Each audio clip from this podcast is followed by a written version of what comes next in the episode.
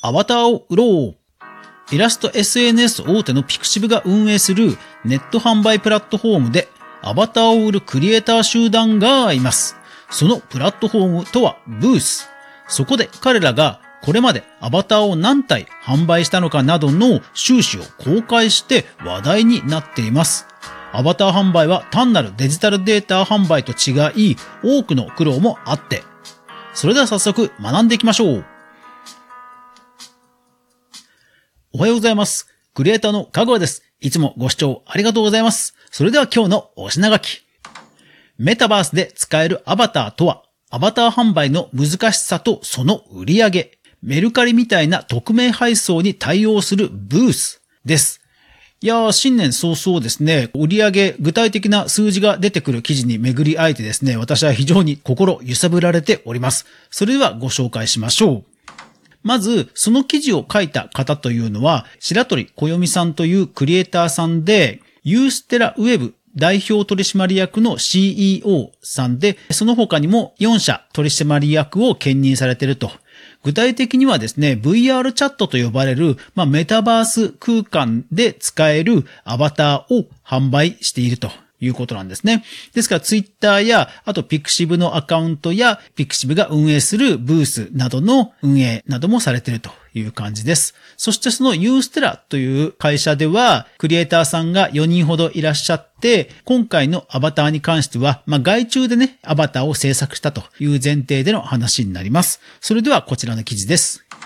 ユーステラ、ブースの総売上 VRC 向けアバターの外注方法ほかです。去年の12月30日の記事です。はい。こちらにですね、この白鳥小読さんが外注でアバターを作り、まあそれをどんな感じに作って、そしてどのように販売して、そして最終的にまあまあまあこのぐらいですよというような売り上げを紹介しています。もちろん、アバター単体での売り上げというのは、まあお客さんあっての話ですので、ぼやかされてはいるんですが、ユーステラとしてのピクシブブースでの販売総額というものも公開されています。ですので、ブースでのデジタルデータの販売に興味がある人は、ぜひぜひチェックしてください。例えば、スタンド FM ですと、DJ まさきさんなどもブースを使って、ご自身のパーソナリティとしてのグッズを販売していましたよね。ですので、ブース非常に使いやすいので、ぜひぜひチェックしてみてください。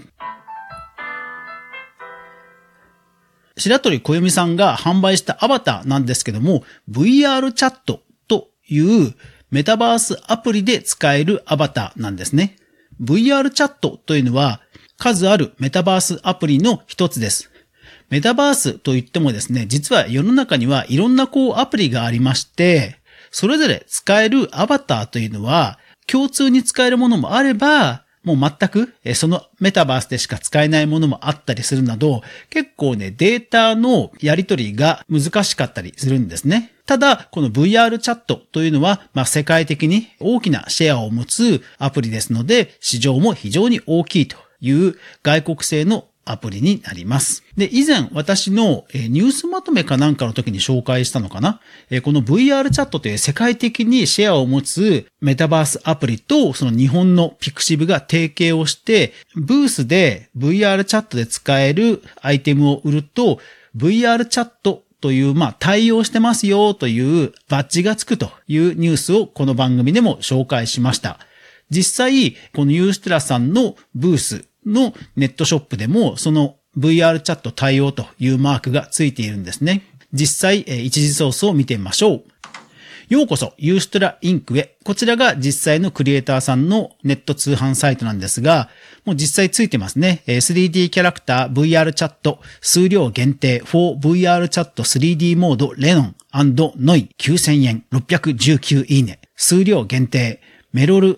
シューカ9000円292いいね。数量限定、レノンプロジェクト5000円2327いいね。などなどですね。いやー、いいねの数だけ見ると本当に売れてるなというのがすごいさせられますよね。そう。でもこれね、本当に私も納得感あるんですよね。私もそのフリーランス経験長いんですけど、個人や、まあ数名のクリエイター集団で何か物を売るときに5000円って結構ね、あの、なんでしょうね、値頃なんですよね。ものすごく売りづらいわけでもないけど、でも安すぎないっていうところでは、1クリエイターが何かを販売するときに5000円が安定的に売れるようになるとね、本当にね、回っていくっていうのは、なんか腹落ちがしますね。ですから実際、売り上げを公開しているブログの記事でも、こんな風に語っています。引用します。個人で感想を言うならば、個人にしては多いけど、法人にしては少ないと考えております。ということなんですね。ですから実際の売り上げ、この後ご紹介しますが、まあ確かに法人、まあ4人でクリエイター集団で運営してるということで言うと確かにまあ少ないのかなという気もしますが、まあそれでもですね、こういうもうメタバースでこれだけビジネスが動いてるというのは多くの方にもっと知られていいんじゃないかなというふうに思います。さて、このメタバースでのアバター販売なんですけど、これがね、なかなか難しいんですよね。単純に 3D データを作ればいいだけではなくて、もう本当にこの方は外注をされてますんで、こうアニメの設定図のように前から正面図と背面図とかストーリーとか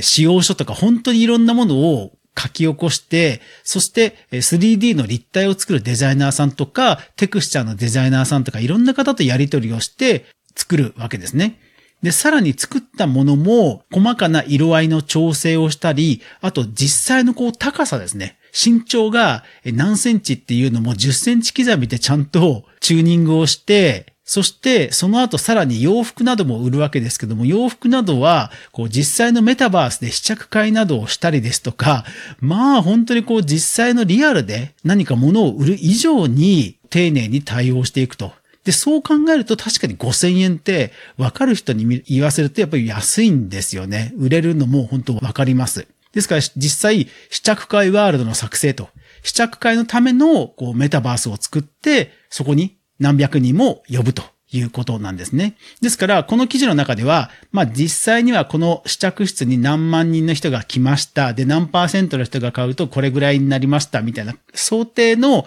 売上金額をぼやかして一応書いてあります。ただ、この方、それだけではなくて、ブース全体としての売り上げ要はメタバース以外の、まあ、音声ファイルですとか、いろんなデータの販売ですとか、まあ、もろもろ含めたブースでの売り上げを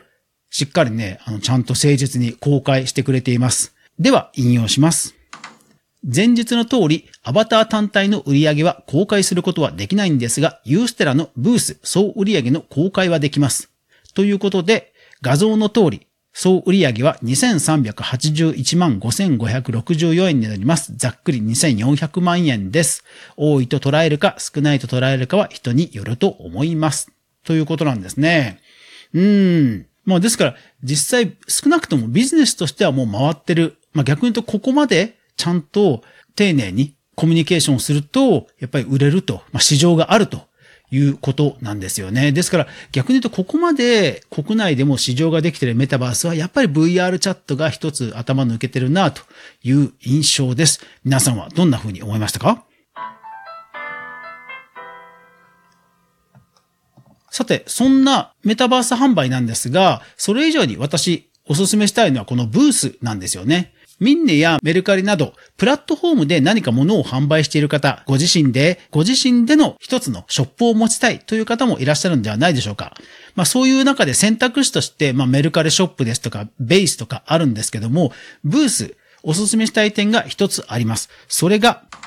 匿名配送に対応しているです。メルカリショップスももちろん対応はしているんですけども、このブースもメルカリと同じように、配送側、そして買い手側、両方で匿名配送に対応しています。もういわゆる猫ポスと全く同じものが使えるんですよ。ですから、配送作業も QR コード出して、ヤマトさんに持ってくだけという感じで、非常に楽ですので、おすすめなんですよね。ベースも匿名配送は対応してるんですけど、買い手側は情報開示しないとダメなんですよ。ですが、ブースは買い手側もその入力画面としては個人情報を打ち込みますけども、売り手側にその情報はいかないんですよね。ですから本当にメルカリと同じような匿名配送が使えるという安心感をお客様にお約束できると。そう。なので、デジタルデータの販売もできますし、こういった物販もできますので、創作活動をされている方で、ネットショップのプラットフォームに迷われている方がいたら、